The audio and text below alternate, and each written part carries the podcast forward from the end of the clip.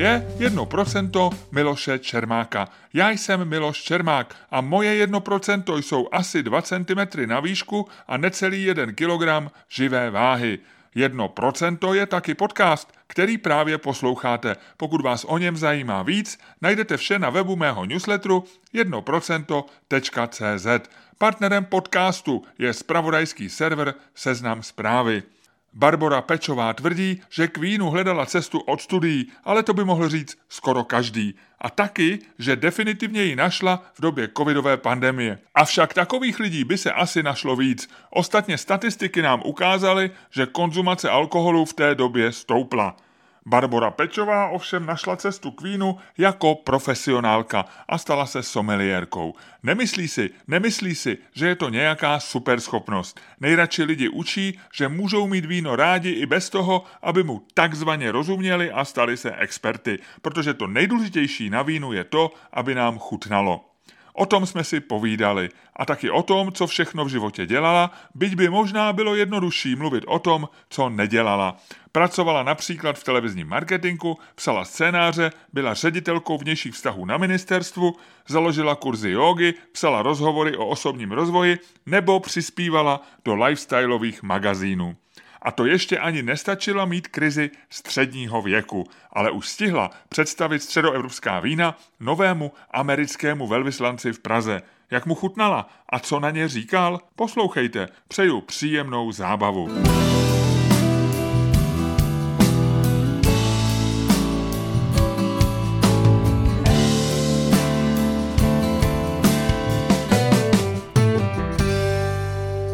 Asi to víte, že je dneska den odrůdy Tanat. Ano, vím to. Já to totiž vím z vašeho webu, máte web Víno a zpěv. Ano. Uh, už jste dneska pila víno? Ne. ne, protože my točíme v 9 hodin ráno, ale už jste si zpívala? A, taky ne. Včera jsem zpívala. Včera jsem byla na lekci zpěvu a dneska jsem to ještě nestihla. Takže to podceňujete. Máte web Trošku. víno a zpěv a 9 hodin a ani jedno z toho. No je to lepší s tím vínem potom spojit. Já se občas, jako většina lidí, považuji trošku za znalce vína, ale o odrůdě tanat jsem slyšel dneska poprvé.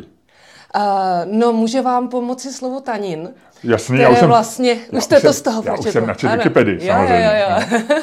Tři sloviny, tři takový jako tak, ne trpký, ale svíravej pocit, když no, to piju. Jo. A dokonce jsou zajímavé i tanaty z Uruguaye. Ano, to jsem si taky dočetl, že to je nějaký to... jako země, kde no. ten jako adoptovala tanat jako svoje sexy Přesně. odrůdu. Tak jak má vlastně Argentína, že jo, frčí na Malbeku, z toho si udělali profulační odrůdu, Chile má uh, Carmenere, nebo Carmeniere, můžete slyšet, tak Uruguay spíš se snaží jako na to. Jak jste se dostala od filmové vědy k vínu? Uh, tak bylo to, bylo to dlouhé, ale vlastně jsem to směřovala už, už od dob studií, protože vždycky jsme, když jsme šli někam uh, jako na pivko, že jako studenti, tak uh, všichni zadávali pivo a já jsem úplně jako na ty ležáky nebyla. Jo. To ještě nebyla doba těch vlastně uh, přemíšných a podobně, takových mm-hmm. těch uh, jako toho lepšího výběru. A vždycky jsem hrozně trpěla, protože znáte to, bílé nebo červené. Millerka, ne, Millerka nebo Frankovka, jo. A se to moc nedalo. Takže jsem vždycky jako říkala, jejda, dobře, takže nic. A postupně jsem se jako občas něco koupila, zajímala jsem se o to, ale v podstatě ten, ten jako největší boom byl až díky covidu, protože to člověk vlastně nemohl nikam chodit, tak jsem si chtěla doma něco dát a zjistila jsem, že eh, z těch obchodáků to fakt jako moc nejde, takže jsem se, byl čas, že tak jsem se tomu mohla víc věnovat, študovala jsem a uh, přijela jsem, jsem se potom i na uh, právě sommelierský kurz. A musím říct, že první cestu do Wachau jsem měla díky vašemu Instagramu, protože jsem viděla fotku z Weissenkirchenu a říkám, je, dobrý tip, jo. Takže vlastně já jsem relativně jako začala pozdě takhle s tou intenzitou, ale, ale uh, ale pustila jsem se do toho s plnou vervou a, a nebála jsem se toho, takže musím říct, že od těch prvních krůčků se mi podařilo to, že minulý týden jsem dělala privátní degustaci novému americkému velvyslanci. A to jako považuji, že, že jako je to dobrý začátek. Potom, a, a smíte o tom mluvit, co pil a jestli byl sympatický? A, Tak jako v, bylo to moc příjemné, bylo to v, v kruhu rodinem, to znamená opravdu jenom s jeho ženou a s jeho dcerou, která přiletěla na návštěvu. A v rezidenci a, jste to dělali? A dělali jsme to v rezidenci. A Dneska myslím Reganova ulice, že? Je to, ano, ulice eh, Ronalda Regana. Je to moc krásná budova mimochodem, eh, vlastně Pečkeho vila. A tam ještě máte nápisy jako v Němčině a tak. S velmi ale smutným osudem, nebo spojená mm, se smutným ano, osudem. Ano, No a takže hodně se ptali, já jsem tam dávala zatím průřez rizlinku, protože právě jako je to bavilo. Dala jsem tam samozřejmě rizlinky jak z Moravy, z Čech a potom jsem šla na Bachau a, a, a Mozelu ale jsme domluveni, že příští degustace bude opravdu jako na, na vlastně odrůdy, co se u nás pěstují a pijou a tak, protože mají zájem to poznat, takže hmm. to mě jako baví. No. Takže včera dával na Twitter, že se razdil s chatem GPT o tom, jaké má vidět české filmy. Eh, dostal tam tři typy, jeden z nich teda byl americký, nesnesená lehkost bytí, ale natočený podle jo, jo. Románu Milana Kundery. Neměl nějaké znalosti taky z chatu GPT o víně? To ne, to ne. Musím říct, že to jako více jako byla uh, vlastně, nebo ta iniciátorko byla spíše jeho paní, a ta se hodně zajímala. Opravdu jako, já jsem nechala i brožuru, že, jako v angličtině o, o, jako o našich vínech a tak a opravdu e, zajímaly ty rozdíly půdy a tak dále, takže mě to překvapilo až jako, jako že, že to brali vlastně velmi poctivě a, a opravdu se zajímali, nebylo to jenom jako formalita, takže to mě jako potěšilo, ale samozřejmě jako některé věci překvapily, nevěděli, ale ptali se i na historii, jak to tady bylo vlastně během komunismu, s tou produkcí a tak dále, opravdu jako ty souvislosti vlastně hledají a to takže příjemný, no. Jak se dostanete k takovému VIP klientu? Uh, no, to vlastně nazbíráte časem, protože jsem předtím dělala pro jiné vinařství vlastně do Moravské a díky tomu se tam vlastně na eventu se setkala s, s paní manažerkou té rezidence. Mm-hmm. A, a tak, takže je to vždycky o tom v podstatě ty vztahy budovat, protože nikdy nevíte, kdy se vám to bude v budoucnu hodit. A, a vlastně někdy je to i tak, že eh, jdete takzvaně do rány, to znamená, že, eh, že třeba zrovna hledali někoho a já jsem se v ten moment ozvala, takže víte co, je to někde taková ta šťastná zhoda okolností. Eh, kolikrát to nevíde, ale když to vyjde, tak je to, je to příjemný. No. A vy, jste dneska, vy se dneska živíte vínem z větší části? Uh, ano, ano. Dělám vlastně sommelierku a prodejce vína. A je to pro mě takový, že, že se pořád učím o, o těch věcech. No, no boží vím, no. Je to, je to o tom, že, že samozřejmě čím víc máte klientů, tím je to pak zajímavější, ale já to teď beru pořád ještě jako součást té cesty toho poznávání, protože se toho člověk neskutečně naučí. A, a ku podivu si to i pamatuju, na rozdíl od jiných záležitostí. No, to podobně jak Luděk Staněk, že spoustu věcí si nepamatuju, ale tohle jo.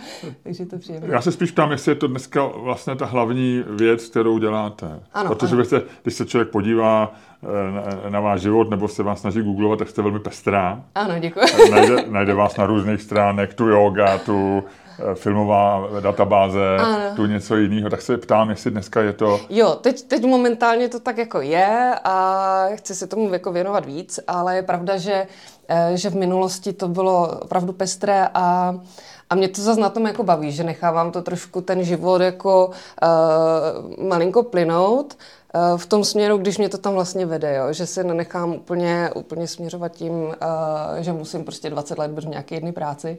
To by mě fakt nebavilo. A, takže je to takový jako přirozený vývoj. No. Tak po, povězte, jak to, jak to cesta vedla. Vy, vy jste teda studovala, vy jste z Prahy? Ne, ne, ne. Ne? Já jsem z Moravy. Aha, jasně. Ale jak říkám, ze kraje Slivovice, takže jo. k tomu vínu pořád tam bylo daleko. Já jsem z malé vesnice, která se jmenuje Rusava, takový jako nezvyklý název. Ten název byl vlastně podle potoku, který byl dříve hodně železitý, červený, takže to tak nazvali. Jednu dobu se to jmenovalo Rotalovice podle vlastně pána z Rotalu, který právě je to okolí Bystřice pod Hostýnem Holešov, tam, takže to. A teď je to zpátky Rusava a když si vygooglíte, tak jsou jenom dvě Rusavy na světě a ta druhá je na Ukrajině. A je to kousíček od Moldavských Hradic, tak jsem si říkal, že tam schválně někdy pojedu a mezi tím tam bohužel teď, teď se to nehodí. takže teď, teď se to úplně nehodí. No. Hmm. Ale to je takové místo, vždycky říkám, že tam přijde autobus, otočí se jede zpátky, protože opravdu je tam konečná, je to takové jako zařízlé pod tím uh, svatým hostýnem, což je poutní místo, známe. Uh, takže... A tam na Ukrajině je větší? Ne, ne, ne. To bude něco podobného. to bude něco podobného. ne, ale my jsme hodně rekreační oblast. No, ale vždycky jsme měli z bráchu vlastně tendenci někam se dostat dál, mm-hmm. protože opravdu jako eh, nás ten svět zajímal. Ho to hodilo spíše teďka do, eh, jako, nebo celý život se zajímá o fotbal, takže dokonce teďka uh, už několik let pracuje pro uh, pana Pasku jako vlastně FIFA agent, jo? Mm-hmm. prodává fotbalisté tak a ještě má svoje nějaké záležitosti. A a mě to lákalo hodně k filmu, takže po Gimplu, který jsem studovala v Olomouci, jsem si říkala, tak co dál. A moc mi moc líbila, takže jsem neměla důvod měnit město. Takže jsem se tam přihlásila na filozofickou fakultu, kde právě nabízeli, nebo byl ten obor filmová věda, jenomže to byl jako dvou obor. Tak já jsem přemýšlela, co si k tomu mám jako dát jako druhý obor. Říkala jsem si, no ty angličtiny a tady ty jako hmm. jiné lingvistiky jsou docela těžké, takže jsem si dala k tomu ještě bohemistiku abych to takzvaně jako prošla, abych to jako zdárně, uh, zdárně dostudovala. A bylo to moc zajímavé. No. Musím říct, že samozřejmě tam začínáte uh, od, uh, od počátku filmu, něm, němé filmy, vlastně dělat, řešíte estetiku a, a vlastně různé jako filozofii umění a jako přidružené záležitosti. A měli jsme tam skvělé lektory. Musím říct, že třeba Vladimír Suchánek, ten eh, tam měl přednášky typu jako duchovní filmy, takže takový ty Tarkovský a tohle. Ale bylo to hodně zajímavé, jo, že, že on i studoval VGIK v, v Moskvě, takže tehdy tak to bylo jako uh, jako úplně nový svět, že jo, potom Gimplu. A, a na, měla jsem tam literární komparatistiku a to nás učil a, a, vlastně a, pan Sikora, který teď se proslavil že těma trilogiema, a, co se točí že s, s Klárou Melíškou a podobně, hmm. co odhrávají se v Olomouci, takže, takže jako a, příjemný. No. Zůstalo vám to do dneška ten jako láska k filmu nebo zájem o film? Nebo... Zůstalo, zůstalo, ale už se trošku mění vlastně, které si vybírám. Já jako nezvládám příliš násilí v těch filmech už teď. Jo. To, co se narodil syn, tak, eh, tak už vůbec ne. Takže spíš to sleduju uh, vlastně i filmařsky. Jo, a bohužel u těch českých věcí tam prostě dramaturgie vždycky hodně žalostně chybí. Jo. To si říkám, že to přece jako není tak těžký trošku si sednout ještě na ten scénář, aby to hmm. trochu navazovalo, mělo dynamiku a hlavně i logiku pro ten děj. Že mi tam přijde, že někdy je to více na ten efekt, ale chybí mi tam kontinuita v tom příběhu. Jo. Že to je takový... Hmm. A takže jako na to, to pořád sleduju, ale, ale už samozřejmě ne tak často, protože tehdy jsem zvládala opravdu všechno. Já jsem to hltala, jako bylo mi jedno, jaký je to žánr. Uh, teda kromě hororu, ty jsem nemusela odekživat. ale, ale to jako jsem sledovala a teď už si to hodně člověk vybírá, už si to jako googlí a tak. No. Ale vlastně jsem to poznala potom i eh, trošku z druhé strany, protože díky tomu, že jsem studovala tu filmovou vědu, tak jsem se potom hlásila do televizí a tehdy mě vzali do televize Nova, do oddělení takzvané self-promotion, což jsem tehdy vůbec netušila, co je, ale říkala jsem si, jdu do toho. Hmm. A byly to vlastně takové ty upoutávky, že takový to v sobotu večer na Nově, jo, no, vždycky jo. jak pan Klem prostě to mluvil tím svým hlasem a to. A bylo to hodně zajímavé v tom zase, že jsem vlastně musela vědět, pro jakou cílovou skupinu to bude, dát zadání, v podstatě jako dramaturg vymyslet prostě nějakou linii toho, ty upoutávky, na co to postavit, jestli představovat herce, nebo jít po ději, nebo, uh, nebo prostě z toho udělat takzvaně jako kompilát, že máte prostě, já nevím, během měsíce, že jo, ty vždycky každou sobotu večer film a udělat z toho nějaký jeden... Je to jeden... taková obdoba televizní traileru, že jo, jako filmový. Přesně tak, no. přesně tak, jo. Ale vlastně jsem spolupracovala i na těch textech, vybírala jsem, kdo to bude namlouvat, kdo bude v týmu, kdo to ustříhá, kdo prostě na grafiku zadání tak. Takže, takže takový jako malinkatý filmečky filmu. A člověk pak žasne, říká jsem, to je paráda, to musím vidět a pak se na to kouká ty dvě hodiny a říká, co to, co to je tohle. No, to, no, no. Ten trailer vypadal mnohem líp. Hele, naštěstí tohle jako vždycky sledovali ti režiséři, že jo, vybírali ty scény, podle toho zároveň, že vychytávali to, co by tam mohlo být a fungovat. Uh-huh. Ale jako kolikrát jsem mi litovala, no, že, že jako to museli prokousat.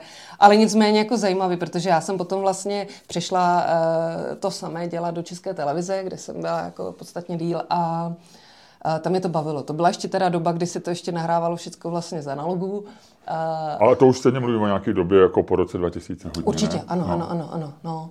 Takže uh, tam jsem vlastně měla možnost dělat i točené právě spoty. A, takže to mě třeba bavilo, když jsem mohla natáčet s Karlem Smyčkem, který udělal seriál Dobrá čtvrť. A jak jsem si říkala, já chci, aby to byl prostě točený spot a, a natočil to i ten Karel Smyček. Jo? A hudbu nám udělal Michal Pavlíček, takže jsme jeli tam k němu někam do Dobříše a točili to.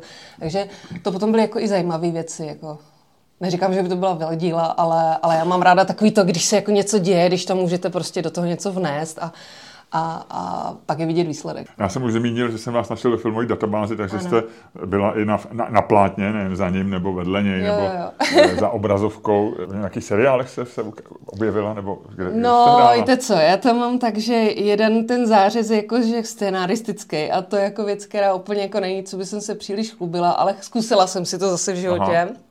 A že jsem napsala scénář k se jednomu dílu Ordinace v růžové zahradě. Opravdu? Jo. Aha. A bylo to tak, že vlastně se znám právě se scénáristou, který byl jako hlavní v tom týmu, takže chtěli vypomoct. Mě baví psaní, ale já jsem to teda hodně trpěla, protože to vůbec není něco, co bych já sledovala. Je to prostě úplně mimo mě nahony vzdálené, takže jsem musela samozřejmě projít takové, tam se vždycky dělá ten dramaturgický oblouk, napíše se dopředu, co se tam má odehrát mm. a vy vlastně doplňujete ty dialogy a ty scény, aby to mělo hlavu a patu. Jo. Takže pro mě to byla zase výzva, že jsem to zkusila ale věděla jsem, že mě jako, mě baví psaní, ale ne tohle, toho formátu, jo. takže mm-hmm. jsem vždycky obdivovala ty ostatní kolegy, kteří přesně psali, říkají, a dělám to, že ceruška potřebuje nový kolo, jo, a teď prostě píšou, píšou. A já tam úplně to nemám to odstřižení, mm-hmm. jakože jedu jako robot a píšu to, když tam nemám trochu to uh, nějaké napojení, že, že mě to dává smysl, jo, úplně, jo. Takže tohle jsem si vzala jako takový cvičení. Ale potom jsem vlastně ještě spolupracovala vlastně s tím stejným člověkem, protože jsme spolu seděli v kanceláři, takže v České televizi. A on se rozhodl, jmenuje se Zdeněk Viktora a rozhodl se právě točit i filmy podle svých mhm. scénářů. Takže první film byl Raluka, a tam jsem vlastně jenom konzultovala nějaké věci a do, uh, doporučila jsem mu uh, autora hudby, což byl můj spolužák ze střední školy. Moc nadaný, uh, moc nadaný člověk Pavel Raclavský, který ale vlastně se zpátky, eh, zpátky mm, vlastně vrátil k profesi, že dělá sociálního pracovníka. Mm. A je to hrozně zajímavý, protože jako dostal ten impuls, ale další věci jako neměl sílu, sílu vlastně hledat, takže to potom trošku vyšumělo. Ale my jsme vždycky byli přes ty filmy blázni jako ve škole, takže mm, to bylo fajn.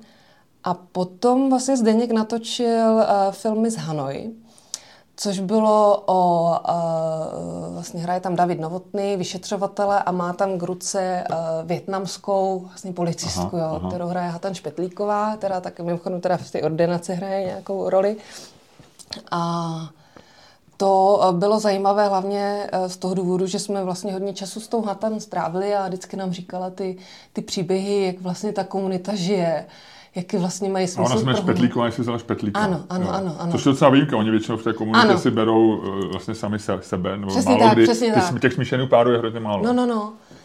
Uh, tak Hatan, ona je vlastně jako opravdu jako výjimečná, protože studovala uh, vlastně na DAMu, Doufám, že to nepopletu, ale dělá hodně jako kostýmy a vlastně scenografii. A otevřela si kavárny, má Pragovku a ještě mm-hmm. právě to divadelní kavárnu a tak. Takže a tyhle věci jako bylo hodně dobrý sledovat a, a bylo to neskutečně vtipné a přínosný. No. Ale já jsem tam vlastně dělala to, že jsem v podstatě tam naskočila během toho natáčení jako a, asi ten režie a znáte to, že to takový nízkorozpočtový film děláte tam kde co, takže ještě skript a, a takové jako a, záležitosti. Ale bylo to dobrý sledovat vlastně i, i z té druhé strany, protože jako hrozně snadné samozřejmě eh, kritizovat a když pak víte, co se tam všechno děje a musíte zvládnout, tak, eh, tak potom člověk má k tomu jako i, i respekt určitým způsobem. No. Takže bylo to fajn, no. Mimochodem, když se bavíme o filmech a předtím jsme se bavili o víně a možná ještě budeme, tak eh, jako unikátní místo ve, fil, ve filmu a, nebo ve spojení filmu a vína má film Bokovka, ano. Eh, která dokonce, eh, pokud to říkám správně, tak myslím, že změnila vztah mnoha lidí k Merlotu, protože ho přestali pít a, a producenti vína, kteří vyráběli Merlot, to byli strašně nešťastní, protože, protože v tom filmu je vykreslené, jako že, že to není důstojný víno ale naopak Pinot eh, je tam velmi vylebený, takže vím, že jsou dokonce i studie, které ukázaly, jak jediný mm-hmm. film vlastně zvýšil ano. spotřebu pinotu. Pinot Noir je český. Rulanské modré. Rulanské modré, takže mm-hmm. zvýšil spotřebu na světě jako docela jo. výrazně. Je tam jako takový hub, když se na to člověk no. podívá. Líbil se, líbila se vám Bokovka? Jo, já jsem si ji dala zase asi před rokem znovu, abych jsem se to osvěžila protože vždycky si eh, vybavím tu scénu, jak on tam pak chudák jako pije ty, že to, to odlitý víno tam. Eh, no on a... pije to strašně drahý víno ano. toho ševal, eh, ten toho ano. koníčka, on někde pije prostě, v McDonaldu nebo někde. Někde prostě z kelímku, aby, aby to... Ale vlastně si říkám, že to zase není tak špatný večer dát si, dát si hamburger a k tomu pít dobrý víno. Přesně, přesně. jo. Já si včas dávám takhle jako takové vlastně vinařské večery, že teď jsem si zase dala dobrý ročník, že jo, s Raslem Krávem a tam... To je další velmi no, populární. A tam já ale pořád žasnu, jak vlastně úžasně ten uh, vlastně Ridley Scott natáčí jako, jako filmařsky. Je to prostě... Ano, ano. To je takové potěšení. ty záběry jsou nádherné. Tak, a ten, tam, ten, tam vlastně scéna, kdy hraje tenis s tím eh, vinohradníkem, to je, to je prostě úplně balzám pro mě. Jo.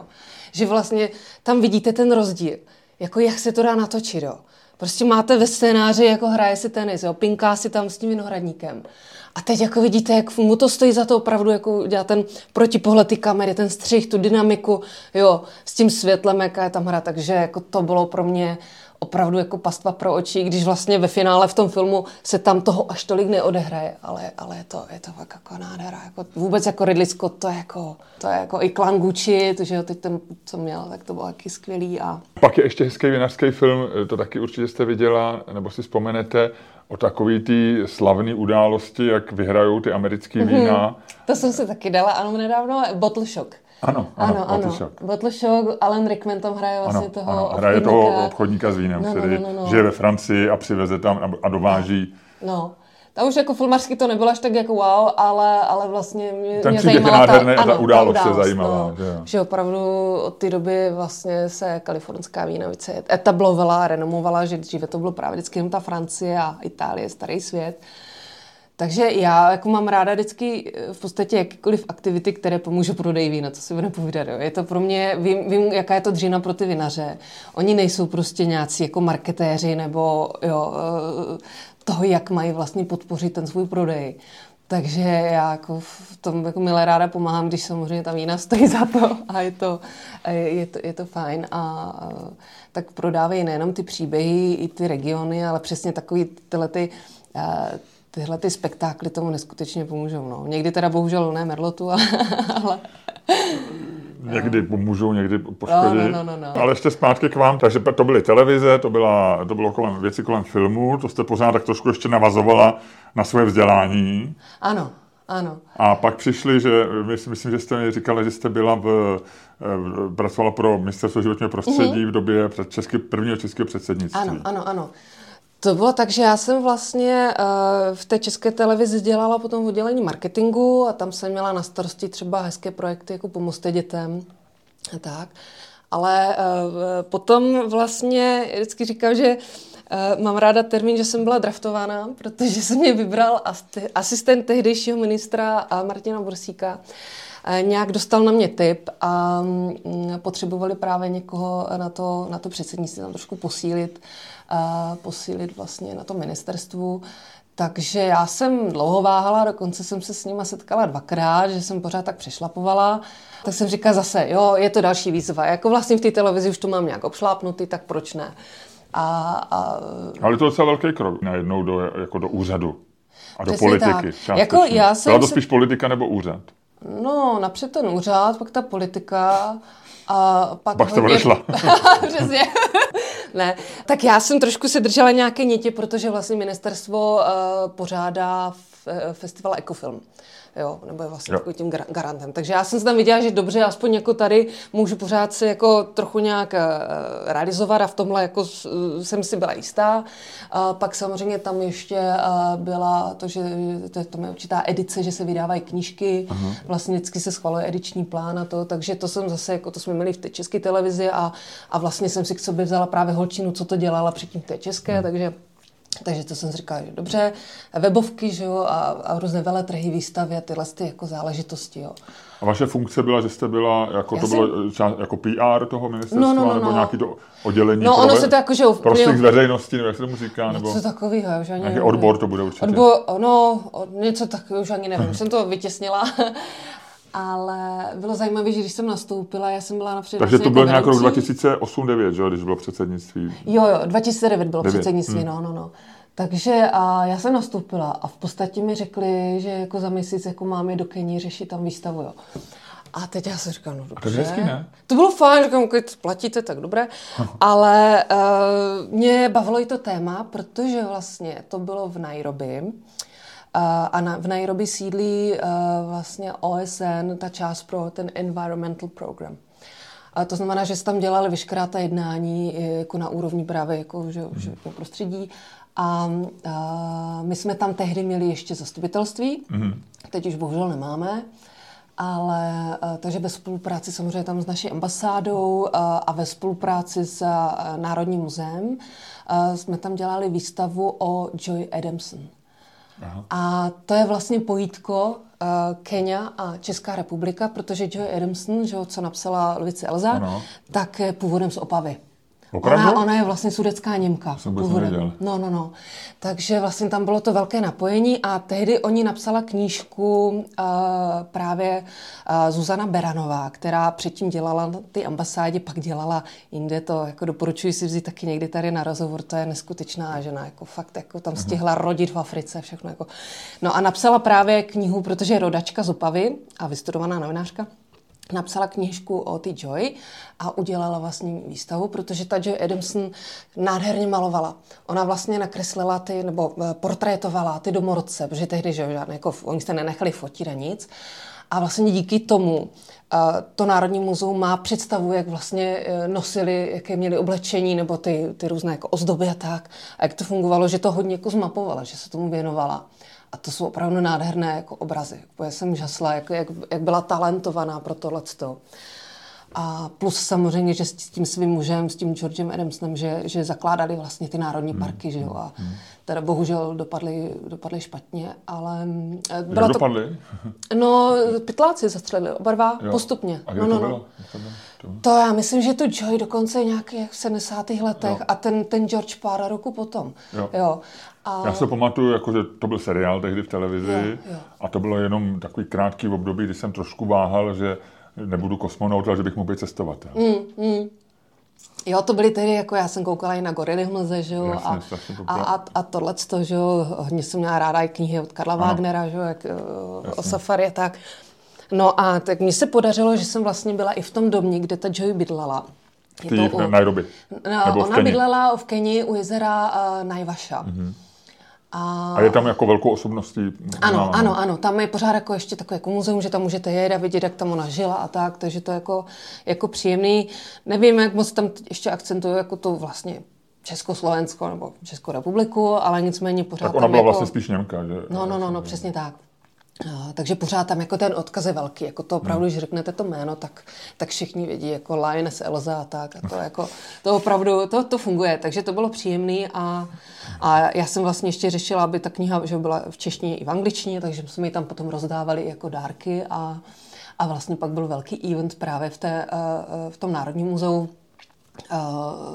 při otevření vlastně té výstavy, kde právě přiletěla ta eh, Zuzka Berenová, která byla zrovna na, na jiné ambasádě a teď vám neřeknu, jestli z Zambie nebo z, jo, něco, v Africe někde. něco v Africe od Z. Už byla těhotná, jo. A, takže to, to jako fakt to je neskutečná. A, a, a, bylo to jako příjemný a vlastně museli jsme tam být dvakrát, aby jsme to všechno nachystali, protože ono jako musíte tam vlastně dodržovat nějaký diplomatický protokol, ale zrovna ty Keniani jako nevíte, jak fungují. Je to fakt jako trochu jiná mentalita v tom, že nevíte, když se dohodnete, jestli to tak bude platit. Takže my jsme třeba měli opravdu deadline na tu výstavu, že jako, hele, ale musíte fakt ráno, máme na to dvě hodiny a je to. Jo, jo, přijde, oh. přijde maňana, já, ale opravdu přišli, co se řeklo, tak jako splnili. A musím říct, že jsem tam byla velmi jako příjemně překvapená vlastně z těch lidí, uh, z těch Kenianů, protože že jo, často jsme jezdili s řidičem, neskutečně jsme se nasmáli, že vlastně si říkám, že jsme úplně jako jiný kontinent, jiná národnost a, A úplně stejný ten smysl pro humor. Takový ten, jak tam byla ta britská kolonie. Mm. A já mám ráda ten britský humor. Tak to, jako to, to jsme si jako sedli. A potom se nám povedlo vlastně jít i do, uh, do toho velkého slamu, Kibera, mm. že jo, je v Nairobi. Tam jsme měli teda průvodce z nějaké té křesťanské, já nevím, nějaké asociace, ale bylo to příjemné, že ten pán byl fotograf, Zase měl neskutečný přehled, jako vzdělaný, všechno, akorát prostě neměl ty prostředky, aby, hmm. aby, aby bydlel nějak lépe. Bylo to jako hodně zajímavý, protože vlastně opravdu když vidíte fotky, tak to není ono, protože tam necítíte ty všechny ty smr- hmm. to, jak se to tam prolíná, jak tam prostě dělají někde kuře na ohni a vedle prostě ty skládky a to, takže to jako byla, eh, byla intenzivní zkušenost, ale prostě patří to tam k tomu, no, je to tam tak a ale ty lidi byli moc příjemní, takže to bych jako zase zpátky tam měla určitě se podívat. A to vlastně bylo díky, díky ty vaší práci pro ministerstvo životního Ano, ano, protože tam opravdu byly ty jednání uh, na té uh, vlastně v sídle OSN tam uh, a takže tam jsme dělali taky část té výstavy a bylo to opravdu jako prezentace České republiky hmm. v, rámci, v rámci toho uh, předsednictví. Takže, no. Jak jste tam byla dlouho na ministerstvu životního prostředí? Já jsem totiž zažila asi během roku a půl asi pět ministrů. To bylo tedy úplně Vy jste nastupovala šílený... k Bursíkovi. Ano, já jsem nastupovala, když tam byl Martin Bursík, jenomže to byla Topolánková vláda, která, která během předsednictví přesně, jo, prostě skončila. jako bylo to nějak, že hlasování, to jo, přesně to pamatuju. Jo, a teď říkám, no tak výborně. Takže co teď? Naštěstí tam mohl jít vlastně asi na půl roku byl uvolněn Laco Miko z Evropské komise, který eh, v podstatě tam mohl být půl roku jako ministr, jenomže potom vlastně přišel, byl tam náměstek eh, a eh, Dusík, super jméno, ale je to, to je neskutečně fundovaný člověk, který byl teďka vlastně taky pracoval pro OSN. A podle mě tam měl nějakou sekci pro Antarktidu, něco takového, hmm. klima. Hmm. A, takže Honza Dusík, eh, velká kapacita a eh, ten tam dělal chvilku vlastně a to bylo vtipný, protože já jsem mezi tím odletěla na dovolenou do Venezuely, tak ještě zajímavé, že to byl ještě Chávez. A, a, a tam jsem se dozvěděla, když jsem tam sedla někde na hotelu na internet, že najednou jako, že jako není ministr a že ministr náměstkyně Bísková, která byla tehdy za ODS. Jo. Jo, protože zase kauza Prunéřov, takové jo. jako tyhle politické věci, takže tam fakt jako člověk si jako na zmizel a bylo všechno jinak, jo. No a nicméně potom snad jako tam přišel ten drobil a to já už jsem snad jako byla na... Mm, už jsem byla těhotná a vlastně měla jsem jako rizikový těhotenství, že jsem byla doma a bylo zajímavé, když mi najednou volala moje sekretářka, protože já už jsem tou dobou byla ředitelka vnějších vztahů, tak se to jmenuje. Ředitelka vnějších vztahů. Jo, jo, jo, jo. Takže mi najednou volala moje sekretářka Báro ve vaší kanceláři nějaká paní. a takhle teda jako si měnili jako ředitele, jo. Takže ještě nebyl ten uh, vlastně uh, uh, ten, jak se to jmenuje, ten profesní zákon, nebo jak, jako, že, že vlastně úplně jako nemůžou... Služební zákon. Služební, jako, uh, že, že jako tam prostě samozřejmě vždycky referenti zůstávali, Jasně. ale prostě střídali se podle toho, jo. No, takže v podstatě nemohli mě vyhodit, když jsem byla těhotná, že jo? Takže, jsem, takže jenom čekali, až jako to všechno doběhne a pak se mnou teprve ukončili eh, to. No a nicméně to, já jsem se tou dobou uh, už přestěhovala do Chrudimi, kde jsem měla takovou jako pětiletku. Pětiletku v Chrudimi? Ano. takovou jako to manželskou pětiletku tam. A... To bylo daný rodinnýma, rodinnýma To bylo daný tím, že manželem. vlastně, ano, ano, přesně tak, no. A tak tam jsem si říkala, no tak co teď, no. Takže když se narodilo dítě, ono je to jako docela náročné, že jo, všechno jinak, to, takže... A je to syn? Je to syn, je to syn Matěj. A vlastně díky těch chrudimi jsem se dostala k joze, no. Takže, takže tam začala další kapitola vašeho života a to je yoga. Ano, ano. Jak vás to napadlo? A... Potřeboval jste se nějak rozhejbat? Jo, jo, přesně tak. Měla jsem pocit, že vlastně mě chyběla taková ta dynamika těch uh, vlastně um, té práce nebo čehokoliv, co já potřebuji vlastně pořád něco dopředu a tam najednou s tím dítětem to úplně nejde a, a vchodí mi už vůbec ne jako ty moje že, záležitosti typu televize a tak. Takže jsem věděla, že když nemůžu jako hlavu, tak aspoň fyzicky. A já, když se zase do něčeho pustím, tak pořádně, takže, takže jsem Rovnou rovnou, kurzy, rovnou- rovnou přesně jako certifikáty, všecko a rovnou to budu učit přece, jo. A, takže jsem opravdu do roka měla, měla e, vlastně e, instruktorský kurz a měla jsem i svoje studio. Takže jste v Chrudimi učila, nebo... eh, Ano. Vlastně jsem byla- tam zavedla studio, to tam do dneška funguje. Přivedla jste jogu do Chrudimi. Tak, no. Padma Studio a vlastně jsem tam s kamarádama v podstatě dělali, jako měli třeba tam meditace nebo tai chi a takové jako různé jiné doplňkové věci, aby to fungovalo přesně, protože my jsme tam tehdy to bylo jen tak, že jste mohli chodit po těch tělocvičnách po těch sokolech studených a vždycky jenom na hodinu a my jsme chtěli opravdu něco, aby to tam jako fungovalo, nastálo, takže takže jsme se dohodli a bylo vtipný, že v podstatě jsme našli prostor, a, kde byly dříve učebny lidových milicí. Učebny Ano. lidové, lidové milice se No, učili ano, něco? ano, někde měli nějakou školící místnost, Jo, jo. jo, jo. A já říkám, no, kdyby to tehdy soudruzi věděli, že tady jednou budeme dělat OM a tak. Jo.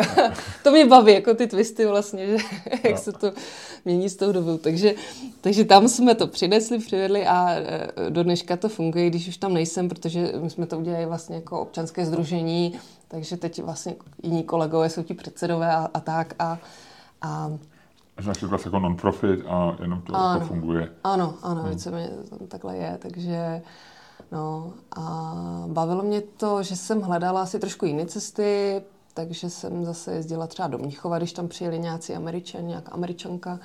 A ta mě moc baví, protože jmenuje se Shiva Rea. A je to opravdu její občanské jméno, to Shiva. Blondýna, že jo, jako fakt typická jako američanka, jako taky ten krásný úsměv a to. A, a nějak jako, že její tatínek takhle, i když je vlastně Shiva je mužský, že jo, Bůh je to muž, tak se takhle jmenuje a dělá neskutečně krásnou jogu, takové jako plynulé pohyby. Má to zase spojené s tancem tandava. Jo, to je zase jako z nějaké jako tantry, jo, ale takový ty jako jogový tantry. Je tam zase to tan, jako Ano. dneska jsem se dozvěděl o tanetu. No, no, no, vidíte, a do- a tan, tan, hele. jo, tak to je dobrý point. Jo. A Vás na tom bavilo na joze to fyzično, že se člověk to protahuje, nebo, nebo ten duchovní rozměr, který, ta, který yoga má taky asi. No, já jsem vlastně potřebovala jednak to fyzično a jednak i jako svým způsobem sklidnění, protože sice se tam jako vybijete, ale na ten závěr jako cítíte ten krásný klid v těle, že jo. jo. A protože já jsem hodně naspídovaná, hodně taková, jako že někdy ty myšlenky jsou hodně rychlé hmm. a tohle aspoň malinko mě přibrzďuje.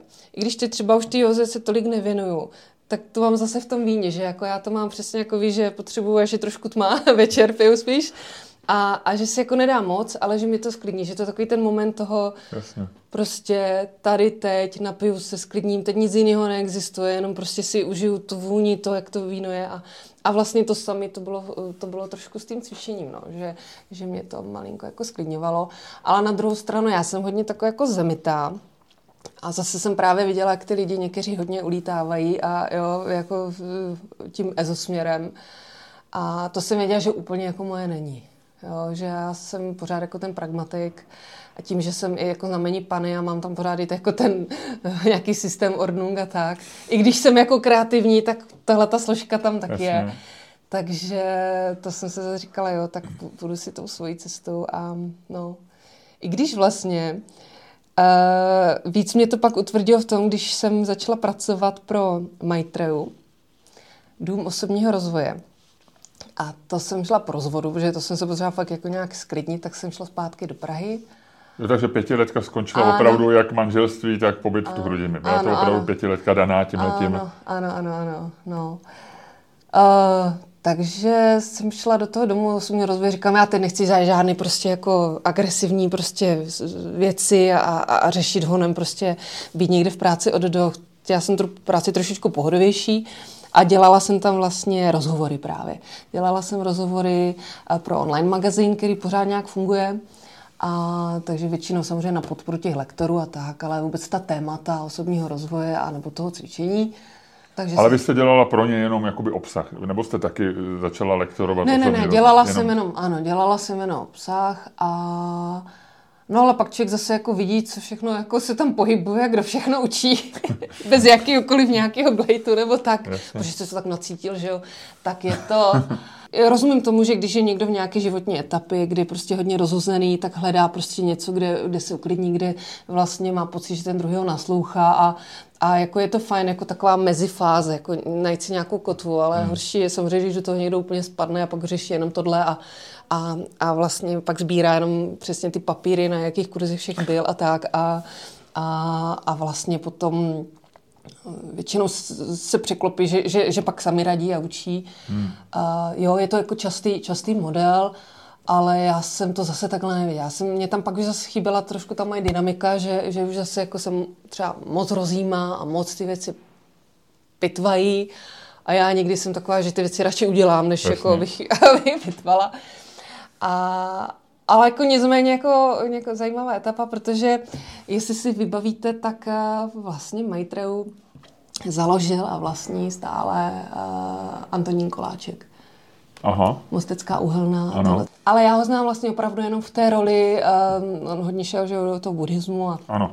tady do uh, vlastně uh, do těch duchovních věcí, takže já ho znám už jenom v téhle poloze, takže uh, to zase jako on hodně věnoval uh, nejenom peníze, ale, ale vlastně energii do toho, aby dělal vlastně teď připravoval i projekt Slunečních lázní. Mm-hmm které měly mimochodem v eh, Kupeldum tehdy ještě eh, v Rytířské ulici.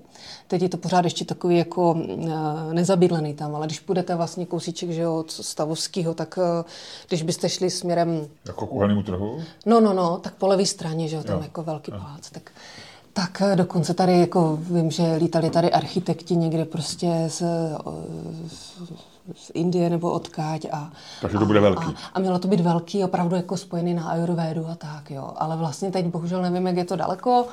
Takže to jako vlastně proč ne? Je to jako, eh, jako příjemná alternativa. A pořád tam vlastně dělají, dělají jako ty kurzy osobního rozvoje, ty tance, pohybové záležitosti a tak. Takže jako někdy je fajn tam mít, hmm. ale já to mám spíš tak, že oni věděli, že já jsem víc taková jako uh, pragmatičtější, a, takže jsem potom se víc věnovala zase psaní a začala jsem psát pro, pro uh, noviny Praha Berlín. Noviny a novinky Praha Berlín se to jmenuje. Takový Aha. malý jako vlastně soukromý projekt uh, Danuše uh, Zíring, která vlastně, nebo spoluvlastní Černou labuť. A tam jsem se seznámila vlastně ještě s jednou šéfredaktorkou, s Kateřinou Černou, a ta zase dělala tehdy i pro, uh, pro vlastně Mladou frontu, než skončila uh, Mladá fronta v insolvenci. Mladou frontu, to znamená takovou tu druhou Mladou frontu, ano. Mladou ne, frontu vydavatelství. Ano, ano, ano, ano. Protože tam vlastně se tisknul i uh, týdeník Euro. Bylo to zároveň i knižní vydavatelství. Jo, jo, jo. A oni to pak rozdělili Přesně na dvě tak, části. rozdělil to hmm. na mhm. jako nakladatelství a vydavatelství. No a my jsme vlastně s touhle s Kateřinou ještě tam dělali, uh, dělali vlastně ty uh, lifestyleové takové magazíny uh, pro přílohu Eura. Ale zase zajímavé zkušenosti a tohle bylo ještě vlastně hodně před covidem. Pak Uh, jsem si říkala, že to už není možné, že když teda jako ty noviny, ta Mladá fronta je v insolvenci, tak půjdu do něčeho, co má větší jistotu. Takže jsem šla dělat brand manažerku do hotelu před covidem. To je, máte tak, čich mám opravdu, jít, ano, jít na ministerstvo ano. před pádem vlády ano, a, a do hotelu před covidem. To, to zní podobně. To zní podobně. Uh, Doufejme, že nebude prohybice, když teď děláte ve Vídni. Já jsem říkala, to, to, jako, to nevymyslíš, takže a jako bylo to fajn, bylo to tak jako menší společnost, nicméně měli jak uh, hostly, hostely, tak hotely. Já jsem dělala napřed pro tu část uh, hotelovou. Ta značka se jmenuje, uh, ty hotely do dneška jsou uh, Miss Sophies. A, Aha, a má prostě, hmm. uh, že jo, v Olomouci právě, že jeden, tak uh, to, jako to bylo moje srdcovka, že jo, Olomouc. A pak tady v Praze, zrovna naproti Hlaváku, krásný projekt, Doporučuji opravdu, je to, je to vlastně v, ve vizuálu právě vlaků udělané ten Miss Office Downtown. Aha, a kde jo, to je? V Opletalce, podkrovní dvě patra, moc šikovná, uh, šikovné architektky to zpravovali. Uh, a vy jste byla manažerkou? Já jsem byla vlastně manažerkou přes uh, jako brand a, jo, jo, a marketing jo, jo. a tak. Toho řetězce celého v Česku? Uh, jo, Potom jsem vlastně měla na starosti i ty hostely a, a to jako bylo zajímavé hlavně v tom, že majitel vlastně celé té společnosti jsou dva majitele. Jeden je Američan a jeden je Němec. A, a ten Němec Matias vlastně eh, je hodně eh, křesťansky založený a jeho bratr dokonce pracuje někde jako v Ghaně jako na nějakých misích. A díky tomu tam prostě otevřeli hostel v Ghaně, v Akře. Takže jeden ten hotel tady z toho řetězce je prostě tam. A většina, v jakých zemích jsou? Oni jsou... Uh, tadyhle, jako všechno je tady Česká republika. Všechno Česká republika a, a plus jeden v Ghaně. Ano, jeden Ale majitelé jsou Američan a... Ano, a, a Němec. No, a Němec. No. Takže to bylo hodně mezinárodní, protože vlastně, kde hmm. jaký tam jako ten general manager od těch jednotlivých property, jak si říkal, tak, eh, tak byli cizinci. Bylo to hodně jako multi, uh, multinárodní a uh, takže jsem si tam procvičila perfektně angličtinu, to, to jo. Ale na druhou stranu jsem si říkala, no, že vlastně v těch uh, hotelech, a to, to, to sleduju do dneška, že když přijdete na recepci v Praze, tak jsou to cizinci, co mluví anglicky, ale neumí česky, jo. A jsem si vždycky říkala, tady bude hoře, tak jak to oni vyřeší? No. Jakože, jo. jo. Ale tak to jsou vždycky ty moje detaily, přesně jako, jak když jako mám ráda tu dramaturgii a chci, ty věci jako mají jako logiku. tak to se vždycky jenom pozastavím někdy, ale není to samozřejmě, neplatí to všude a vždycky ale mám ráda, aby když to funguje, tak já jsem v tom trošku takový jako ten polorek, že jako vždycky, jako když nemůžete odnést ten talíř, když je tam prostě jako na tom ten flak, jo, jako to přesně že ať to, když tak ať to funguje, no.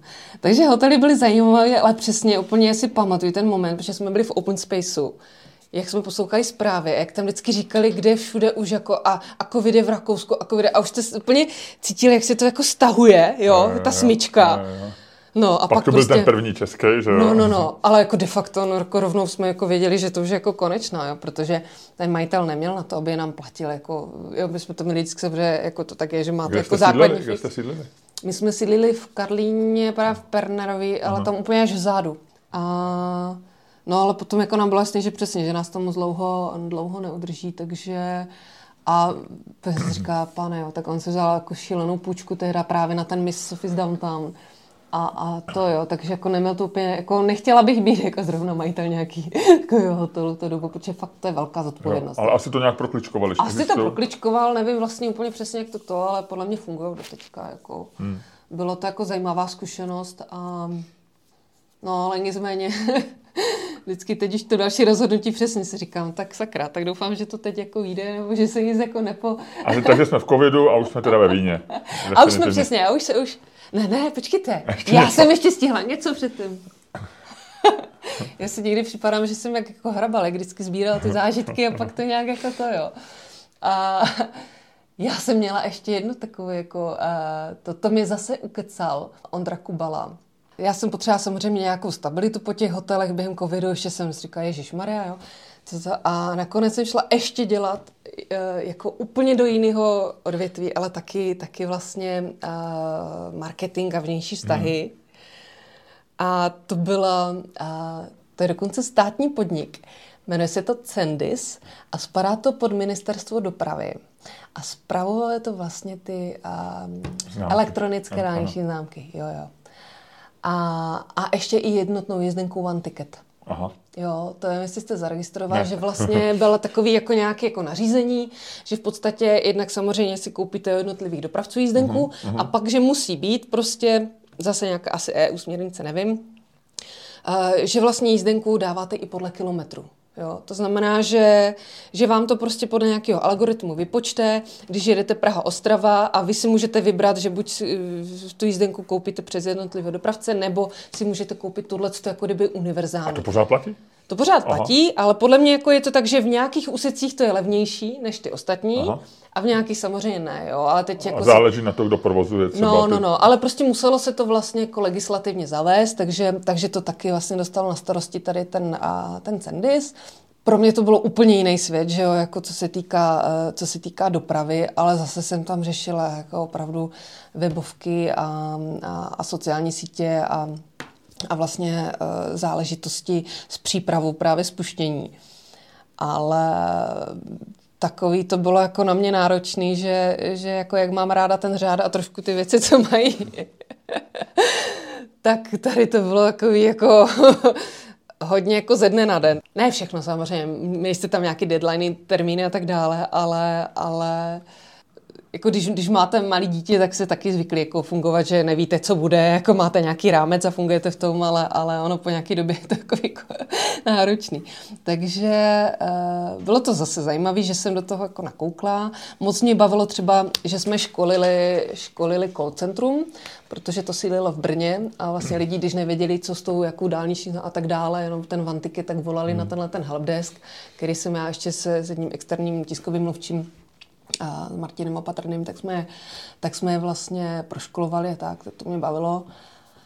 No ale nakonec vlastně spíš jako uh, převážilo to, že mě to hodně jako vyčerpalo zdravotně a já jsem si říkala, jsou věci, které jako jsou přednější a věděla jsem, že tam jako to nebude, že tak si odpočinu a zase naskočím a bude to dobrý, jo. Tak hmm. to už jsem věděla už v těch předchozích osobních rozvojů a podobně, že zase jako ty signály těla jsou.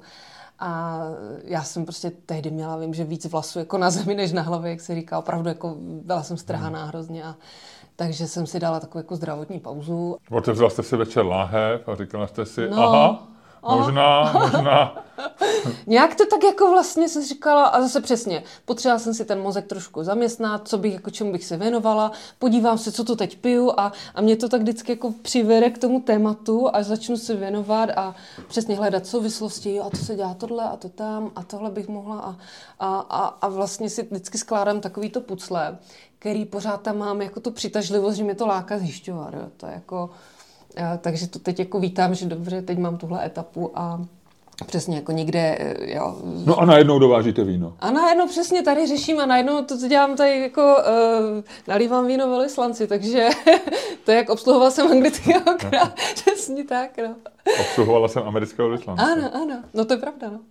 Takže uh, to jsou takové jako skoky příjemný vlastně. Zase nevím, kam je to dovede dál, ale beru, že to teď je prostě a uh, a, a studuju, no, studuju poctivě. Pořád vím, že tam mám velký jako ještě nedorazy, že opravdu tady máme kapacity prostě na to, ale já si spíš říkám, že mě baví uh, podchytávat takový ty jako lajky, kteří mi se vlastně bojí vína.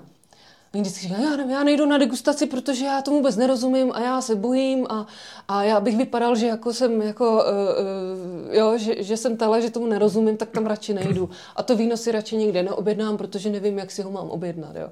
A takže já mám spíš s těma lidma jako trpělivost, tady s těma jako kdyby začátečníkama nebo těma lidma, co mají obavy, abych jim jako tu cestu trošku ukázala, řekla ne, chutná, nechutná, proč chutná, jo, chceš spíš sladší nebo chceš suchý? A, a podle mě vlastně vždycky jako snažím tak jako kalibrovat to, co je ten střed toho, toho daného člověka, ty, ty chutě. A pak si prostě hledáme jako vlastně odrůdy nebo, nebo vinaře a tak, jo, ale je to pracnější samozřejmě, je to pracnější, ale tady v tom národě pivaři to mám pomalu, jako, že je to nějaká mise, no, že, že to jako ještě bude dlouho trvat. No. A tak ona je to velká magie i z hlediska toho, jak který víno je drahý a který e, levný. Já myslím, že už dostatečně prokázaný, že my vlastně nepoznáme, jestli je víno drahý nebo dobrý, my poznáme, jestli nám chutná tak. nebo nechutná. No, no, no. Pamatuju se krásný příběh, který je asi dva roky starý, nebo od, před dvěma lety jsem o něm četl na Instagramu od majitele jedné New Yorkské restaurace, který vzpomínal, že někdy před 15 lety se mu stala taková ta věc, co se stane někdy v restauraci, mm. že tam měl dva, dva stoly různý, u jednoho byli velmi bohatý nějaký bankéři nebo někdo mm. prostě z finančního světa a objednali si při něco slavili nejdražší lahev vína a ještě tam byli nějaký mladý pár a ty si objednali tu nejlevnější. Mm-hmm. A oni to zaměnili, e, protože to dekantovali a v tom, je, je, v tom dekantéru prostě to přinesli omylem Aha. k opačným stolům. Takže ty bankéři ještě zároveň byli velký znalci vína, tak si každý myslí, že je tak e, to víno velmi dlouze jako degustovali, poznávali něm všechny ty tóny, co tam jsou. Tam ty měli víno za 2,5 tisíce dolarů, který ale chtěli, ale platili za ně, já nevím, 50 dolarů nebo 40 dolarů nějakou takovou sumu a říkal, že to docela dobrý za ty peníze, vlastně jako perfektní víno a tak. No, takže a na závěr, a teď on, on řešil to dilema, jestli po té, co oni tam sehráli to divadlo o těch chutích a o všem, má jít za nima, omluvit se. A vlastně se omluvil a říkal, že to bylo jako velmi trapný, ale že nemůže je ošidit, že jo? nemůže vlastně vědomě pr- naúčtovat někomu víno, 2,5 tisíce dolarů, ale ano. že to vlastně, že ty, ty mladí to jako vzali, jako že to dobrý, tak měli jsme štěstí, ale ano. jako vlastně to bylo celkem jedno. Mm, mm, a, ale ty manažeři to nese docela nelibě, protože se ukázalo, že, že jejich chutě nejsou úplně tak, jak si mysleli. No. no. A to je, je to, to je víno, to je, to, to je kouzlo vína. No. Je to tak, no. Mě samozřejmě trošku mrzí, že někdy to spadá pod takové jako, že až jako snobské záležitosti a že jako vlastně je to takové jako sektařina, to bylo i v té jo. Jako já mám ráda, že to víno má spojovat, je to prostě příjemné jako prostředník právě k tomu, ty společnosti. A, a chápu, když jsou drahý vína, že to jako přitahuje určitou jako uh, skupinu lidí, která na to má. Já taky nemám jako ještě jako Romane Conti jsem prostě nepila, nevím, jestli budu pít, jo, ale Protože na to nemám hold, ale... Eh, tak on je i stejně prokázaný psychologicky, že drahý víno chutná člověku líp, když ví, že je drahý. Když, ano, ano. Protože to je ten zážitek, člověk Čiž... chce pít něco drahého, že jo? No. To, je, to ne, na tom není špatného, no, to není no. ani snobismus nebo nedostatek chuti. Vy prostě chcete, když něco stojí sakra A, a to si vypij za ty peníze. Tak vlastně to chci ochutnat a, no, a, a přesvědčím se o tom, že je to dobré. A právě, že jako nejvíc zajímavý jsou ty slepý degustace, co děláme. A úplně nejlepší samozřejmě, že ty láhve jsou schované. A ještě ideálně, když se to dává do černých sklenic, ano. kdy nevidíte vůbec jako... Jsou, jo? jsou bílý vína, který si spoustu lidí, eh, když je ne, ne, ne, nevychladíte, za, zamění no. za červený. No, no, no. A to je fakt hodně zajímavé, jako že, že, že přesně odpojíte tu hlavu a teď máte jenom důvěřovat tomu, co pijete, ale nehodnotit to, nedávat to do těch škatulek, jo. Jo, že to je jako, že někdy se stane třeba, že máte nějaký, jako, jak se říká, degustační flight, že máte to postavené mm. nějakým pořadí, aby to prostě fungovalo od uh, míň jako nabušeného vína po nějaké opravdu jako zajímavé chuťové věci, barikově a tak. A najednou pak řeknete těm lidem, no jo, ale mě chutnalo to první, říkám, tak si ho klidně přechutnejte, ale bude to úplně něco jiného. To, ale to bylo super, to první. A samozřejmě vždycky záleží na tom pořadí, jak to dáte, mm. tak, protože mm. pak Ježíš, teď je to úplně jiný, no, protože už mezi tím srovnávají a jedou tou hlavou.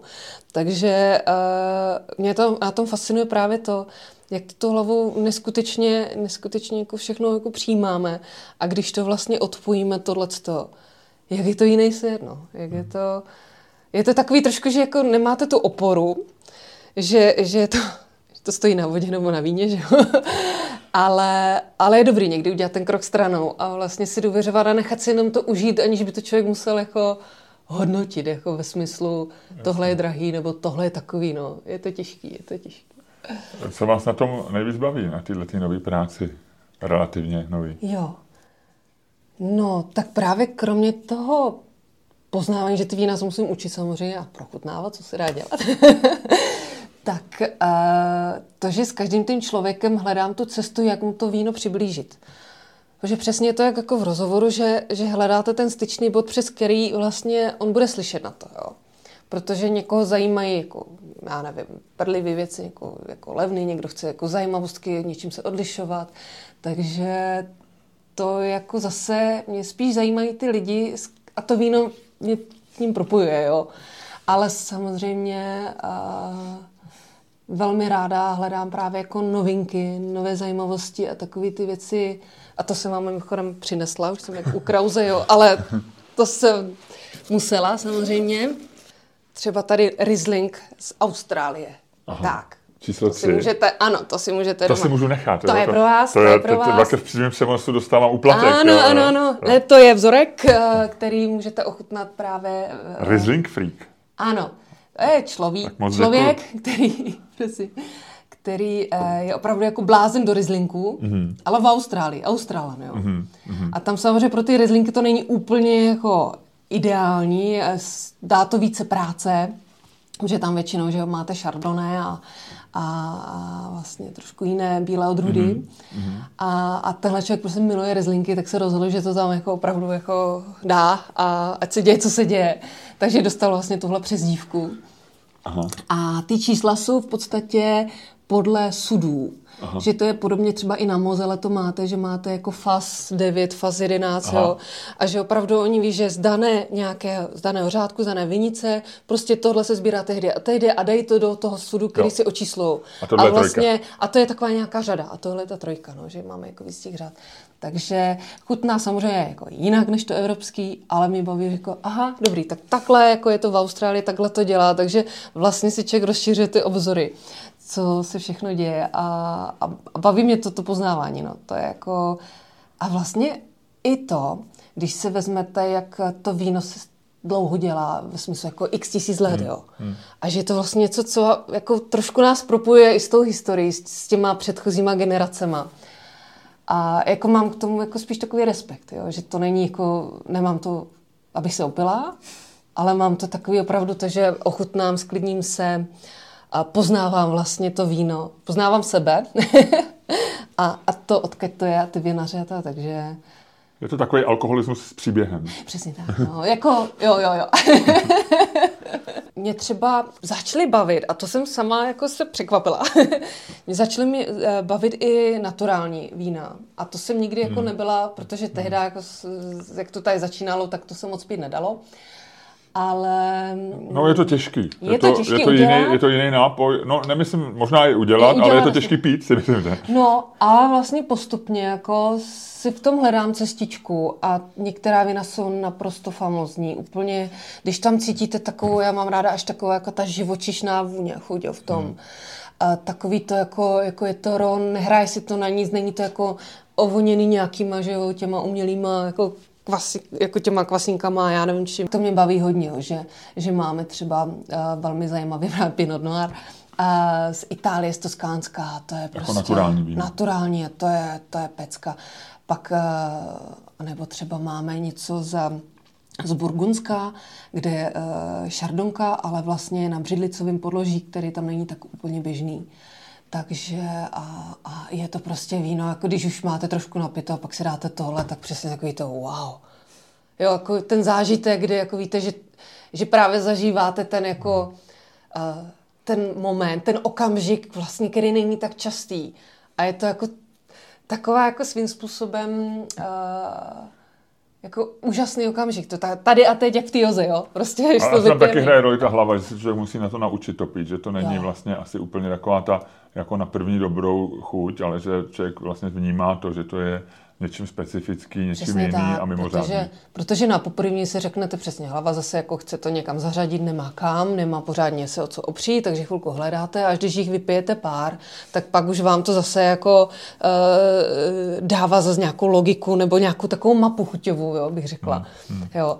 Ne, zase všechna jsou jako úplně pro mě tak jako nemám ráda zase takový jakož příliš drsný, jo, protože přece jenom jak jsem žena, tak, tak spíš jako mám radši ty jemnější věci v tom, ale ale zase mě to jako baví to sledovat. Je to, je to pořád takový jako, jako dětská hra, že se jako očička rozháří a ježiš, tak tohle jsem ještě nebyla, to musím vyzkoušet. Probrali jsme váš spletitý a pestrý život. Jste zmínila film, politiku nebo ministerstvo, cestování, dálniční známky. Skončili jsme u vína. Co je podle vás smysl života? Je to ta pestrost?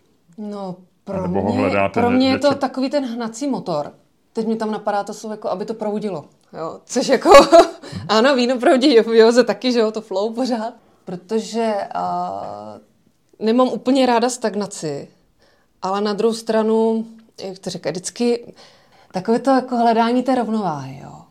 Protože zase samozřejmě vás ten proud jako nestrhne někam, že jo. Ať to není ta velká dynamika a, a, a rozboření nějakých hmm. jistot. Ale na druhou stranu znáte to, když je to zase moc zaprděný, tak už mi to jednak přestane bavit a, a už se zase ošívám. Jsem myslel, že jo, tam. No, to je lepší otázku. no, je to, je to těžké odpovědět. Myslím, že jo, tak. Když se vás někdo zeptá, co bylo nejlepší, co jste v životě dělala, a teď myslím pracovně, je to vždycky to poslední? Řekla byste teďko víno, nebo, anebo to dokážete tak nějak rozlišit?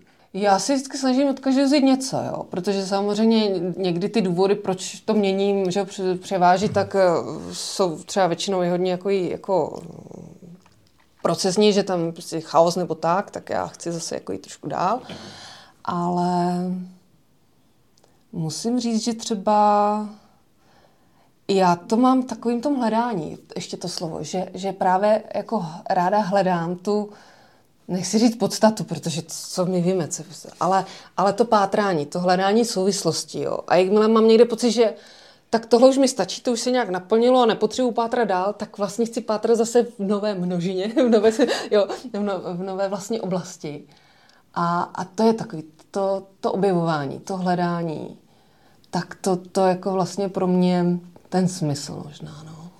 A já to mám ještě spojený s tím, že já ráda vlastně hledám za tím možná něco, co není, ale zase si tam spoju uh, věci, protože já jsem ještě k tomu, to jsem vám ještě ani neřekla. Dělala, eh, dělala uh, diplomku paradoxně v rámci bohemistiky a to bylo uh, na téma uh, semiologie. Mm. A bohužel tehdy ještě nefungovala katedra obecné lingvistiky, jak tam teď je v Olomouci ale mě to hodně zajímalo, ta semiotika, že jo, jako Roland Barthes a ty, ty znakový systémy a to, a to jsem dokonce ještě i byla ve Vídni na stipendiu a tam jsem to ještě doštudovávala. Ta. Takže já vždycky jako to mám jako přesně něco, jako že je ten systém znakový, hmm. snažím se ho nějak jako dekorovat, hledat a pak, když už to trošku jako mám pocit, že rozklíču, tak pak jdu zase jako jinam, no, takže je to trochu...